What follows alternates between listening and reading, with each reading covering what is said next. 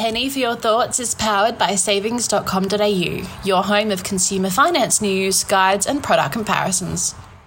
Ready to make sense of your finances? It's time for another episode of Penny for Your Thoughts. Hey guys, and welcome back to another episode of Penny for Your Thoughts. I'm Emma. And I'm Hannon. So, for those of you who are renting or living at home with your parents and are desperate to get into the housing market, this episode is for you. We know how hard it is to save for a deposit, even if you take away this high inflationary environment we're in, soaring interest rates, sky high property prices that just seem way out of reach, and the fact that women are already behind given the gender pay gap. But it doesn't mean you'll never achieve the ultimate dream of home ownership. So the question remains how do you save for a house deposit as a woman? Here's a little bit of background info to think about. According to CoreLogic's 2023 Women and Property Report, it would take women 9.4 years to save a 20% deposit on the median Australian dwelling value, compared to 8.3 years for men, based on average weekly full time earnings data. While full time earnings are used as the official measure of the gender pay gap in Australia, women are overrepresented in part time employment, which tends to attract lower pay. Based on labour force figures as of December 2022, women accounted for 68.1% of Australians in part time employment and 38.7% of those in full time employment. This further contributes to the overall pay disparity between men and women, which may have implications for access to home ownership. I just think it's crazy that women have to wait I one know. whole year until they can build up the same deposit as a man. fair. It's so unfair. Oh, I know. Like, while men and women both have inflation and rising interest rates to worry about, we have an additional worry, which, like you just said, seems mm, really unfair. unfair. Like, isn't it time we're all on the same playing field? Yep. I mean, I think we could go on a tangent here, but Yeah, we'll, we'll leave that for another time. But I know. I'm writing an article at the moment for the magazine um, about the gender gap in property investing and home ownership just generally. And surprise, surprise, there's another huge disparity there too, um, which the gender pay gap definitely has a lot to answer for. So, like 36% of investment properties in Australia are owned by men, compared with 29% of investment properties that are Yeah. owned by women. wow. Um, and when it comes to owner occupied homes, 29% of residential housing stock is owned by men, and 26% of residential houses are owned by women. And that's solo um, men and women. That's not including like couples. Oh, okay. Um, yeah. Yeah, no, it's just mental. So, what can women do to build up their house deposit ASAP? Here to tell us is Rachael O'Hayon, Finance Director at Blue Rock. Rachael, welcome to the podcast. Thanks for having me. Very excited. Can you tell us a little bit about BlueRock and what you guys do? Yeah, we're a growing team um, of a business and wealth experts who will work together to get the best outcome for our um, business owners and investors. We don't only have a finance team, we have lawyers, finance brokers, digital specialists, insurance brokers, financial wealth planners, and accountants. Awesome. And so, obviously, because we're talking about house deposits, and it's a very big deal right now, especially because house prices are rising. So, that means more people need to save, you know, save a lot more to get that 20% deposit if they don't want to pay LMI. What are some steps women should be taking to save for a house deposit? So, should they be like creating a budget, analyzing their spending, anything like that? Yeah, well, we always have to start with creating a budget to know what your spending is and how much you can actually save in reality.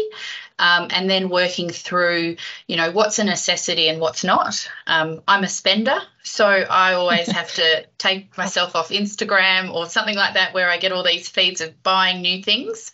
It doesn't help when you're trying to save for things. Um, but it's always important to prepare for a budget, automate your savings. So have your savings deducted already from your salary. So your payroll can deduct certain amounts so you don't have to think about it um, every week. And then consider investing. So, depending on how long away you think you're going to be able to buy the home, it might be a two year plan. So, it might be an option then to seek advice from a wealth advisor and consider investing rather than holding the term deposits or high interest savings accounts. Okay, so that was, I guess, my follow up question. It was, you know, should our house deposit pot that we've got that we're, you know, building up, should that be put in a separate savings account to stop us from dipping into it? It's really up to each individual. I know that if it's in a separate account, it doesn't get touched, and I know that's going to be a long term plan. And then I know what every week is in the, the main account is can be spent. Um, so most definitely, I think it's out of mind, out of sight, and not necessarily even put it on your internet banking feed so you cannot see it because if it's there, you can you know, touch it. If you know it's just happening, it's also, you know, a secret squirrel account that keeps building and it's a nice surprise. So rates on term deposits are pretty high at the moment. I'm pretty sure I saw one the other day that was like 5%. Um, is it a good idea for a, a savings goal like a house deposit to lock that away in a high interest TD for five years? Five years is probably a bit long, um, but again, it comes down to what your plan is and how you think the the progression of your savings is going to be term deposits are absolutely paying the most at the moment. So, you know, you've got six months at 4.75, you've got some terms at 4.6. Your general savings account, even your high interest earning accounts, have requirements where your term deposit, it's locked in, you know you're going to get that um, compounded interest. So, I would absolutely recommend a term deposit at this stage. Yeah. Yeah, and I guess like you never know when, you know, banks might start cutting rates as well. So those yeah. high interest savings accounts might start going, you know, back you know, under the fives, under the fours, who knows, could go back under like, you know, three, two, one, like you don't know. So you could put it in that and then just, you know, not be getting your bang for your buck. So I guess a TD might seem like maybe more of a reasonable choice, given we're not too sure what's going to happen, you know, in the next, I guess, year or so with yeah, um, absolutely. I'm all about hedging your yeah hedging your bets. Um, so at the moment, you know, I haven't seen of deposit rates this high. When I was back in the bank, they were at one two percent. Um, back where our mortgage rates were two years ago. Um, so absolutely, it's you know you, your goal is to save as much money and have your money working for you um, at every opportunity. So at the at the current rates, term deposits is the way to go. Okay, and what about the gender pay gap. So we know that that is like a really serious issue and one of the key reasons why women, you know, are struggling to save more for a house deposit and it takes them a lot longer. What's your take on this? And are there any other reasons why it's harder for women to save a deposit and enter the market? Well, I don't think that's a gender issue. I think anyone trying to save in this current market is an issue. Mm-hmm. Um, the the pay gap and the, the super contribution levels that we have is is an issue, and obviously we talk about this quite often, and, and there's things being addressed to rectify that. Um, back to the the pay um, agenda issue that women need to be forthright in how much they're worth. We don't one apply for the jobs that we should, um, where we'll look at a, job description and we'll go, well, we can do two of those job description roles, but we won't apply because we can't do the other eight. Where men, yeah. they apply knowing they can do one, and they'll just wing it. Um, but you know, and we don't put ourselves forward. And then when it comes time to discuss um, the salary, we we don't ask for what we want. We we sometimes just say, oh, okay, yeah, we're happy with that. So there's a few steps that we need to have more confidence um, as women, and we are deserving of it. Um, I always talk to my clients about when they're having a break to have children, um, around talking with their wealth advisors, around their their husbands or partners contributing to their superannuation during that period, so that there is no no gap. We don't know what happens in people's lives. You know, they might be very happily married now, and then 10, 15 years they're not married and they've missed out on 10 years of superannuation because they've been looking after the family and the children so that's something I always talk to my female friends about is when you are going on maternity leave, speak to your wealth advisor about your husband contributing to your superannuation during that period. So there's no gap. Um, but yeah, it's always we've got to ask for what we want. We deserve it. Um, there shouldn't be um, a pay gap at all for for gender, um, and I think we just need to keep working and to make sure that it you know it decreases quickly. I agree. 100%. So, with the state of the economy at the moment, I've heard a lot of stories anecdotally of millennials and Gen Zs who are quietly quitting the idea of home ownership because they're working really hard. Some of them are working two jobs and they still can't afford a home at the moment with the high cost of living. Um, for a lot of Gen Zs like Canon and millennials like myself, this is the first um, near recession that we've lived through as adults. Do you have any like words of reassurance for us? Is it going to get better? It has to get better. um, well, I hope it gets better. Um, I know that yeah. you know my clients and a lot of people are feeling it. Um, I definitely think our expectations are too high. Um, we are used to getting what we want sooner. Um, I remember, you know, mum and dad would said, you know, always save for what you want. Don't buy the TV, um, yeah. you know, on credit or anything like that. that mm-hmm. We are struggling through that at the moment. So the advice that I would give is buy in the areas that you can afford now, just to get into the market. Um, unfortunately, it might be half an hour or 45 minutes for any friends and family, but if that's where you can afford to get into the market, it's a short term play for a long term play. So mm-hmm. you're going to get in the market is, is your main aim. Um, and then in five years you're going to get some you know growth in your property you might then have the opportunity to sell and then move back into the area that you're thinking um, is where you want to reside and start your family or you know have tenure um, but unfortunately, it, it's a struggle for most, but you've just got to keep at it. Yeah, I think, yeah, it's. Yeah. You feel bad for all those people. Like, I guess, like for Em, if she wasn't, Em's going away at the end of the year for a massive trip. I guess if you weren't going away, Em, and you know all that money yeah. that you're saving for Europe, would that even be enough to be a house It'd deposit? Be, uh, I don't think. So. I mean, yeah, unless I moved like quite far out, I think it would potentially, or maybe like get me an apartment or something like that. But yeah, I think I'd still even even now would have to save for like another couple of years. But um yeah yeah it's it is tricky absolutely um i look at my nieces and nephews and they're all currently getting into the market and without their family support or a mm. grandfather's inheritance or a grandmother's inheritance there's no way they would have been able to get into the market um. So yeah, it's it's really difficult. Um, but I always sometimes talk to friends as well. Buy in the areas that you um, don't want to live and rent in the areas that you do. So, you know, it doesn't always need to be the home that you live in. If you want to get into the market, you can buy an investment property um, like an apartment, which is much cheaper or smaller mm. um, in the areas that you don't want to live in, just to see that you get into the market. Yep, and hopefully, you know, for people like Em and everyone else, that you know, high house price. I mean, they're saying they're going to keep rising, but um, hopefully everything calms down so so more of us, you know, can get in. But that's all we have time for today. Thank you so much, Rachael, for speaking with us on the Penny for Your Thoughts podcast. Thanks for having me.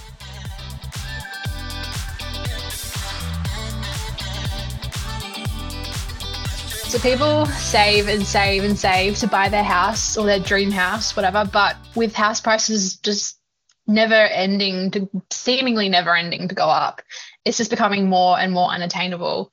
Um, I know that for me, I've been saving for a while now, a few years, and I still can't really picture myself kind of getting into the market. Um, that's also just because I'm not really in a place where I'm ready to buy anyway. But um, I imagine for people that are really thinking about it, I've yeah, I've heard, like I said before in the interview, I've heard so many stories about people who are quietly quitting the idea of home ownership and in our economy, they're just looking at house prices and going, I'll never be able to get in. So what's the point of even trying kind of thing? Yeah. Um, and just like spending their money how they want to. But if you do really want to get into the market and that's your dream, we have given, we've sort of calculated um, how much you would need to save in order to avoid lenders' mortgage insurance. So here are some examples. Um, let's say the house you want to purchase is $800,000. If you're really desperate to get into the market and you've only saved a 5% deposit, which is 40K, you'll be required to pay 31,000 in LMI costs, which is Ooh. such a massive chunk. So like you may as well knuckle down and save up a little bit longer anyway to avoid paying so much. It just seems like a bit of a bit of a waste of money to pay all that in LMI. Yeah, and I mean, if you just save for a couple more years extra, you could save up a 10% deposit, which is $80,000, and then you would only be paying $17,000 in lender's mortgage insurance costs.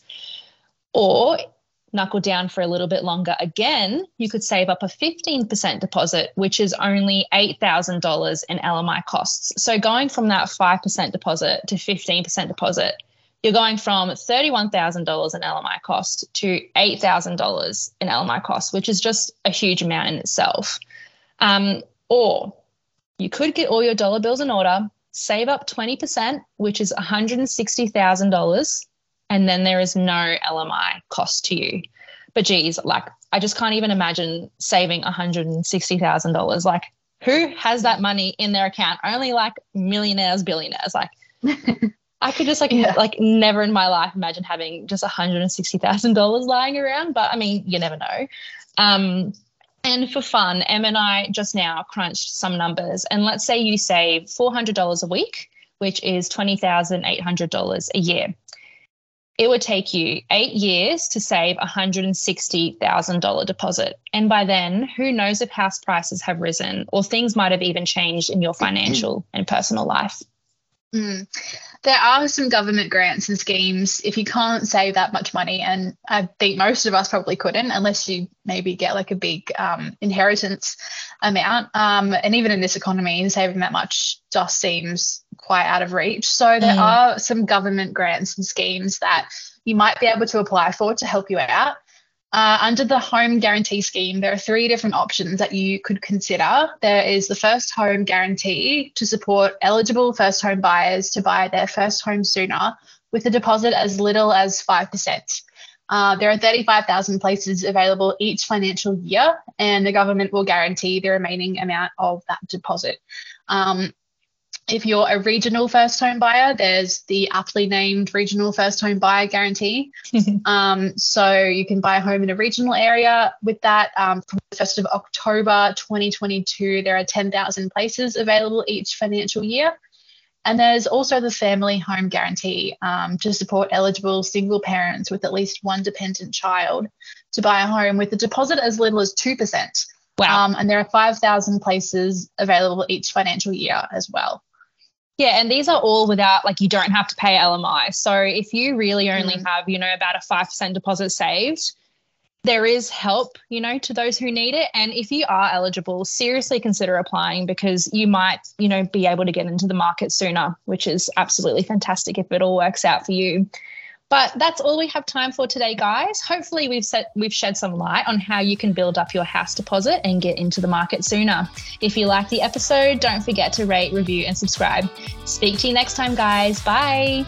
Bye. Any advice shared here is general in nature and should not be relied upon to make a financial decision.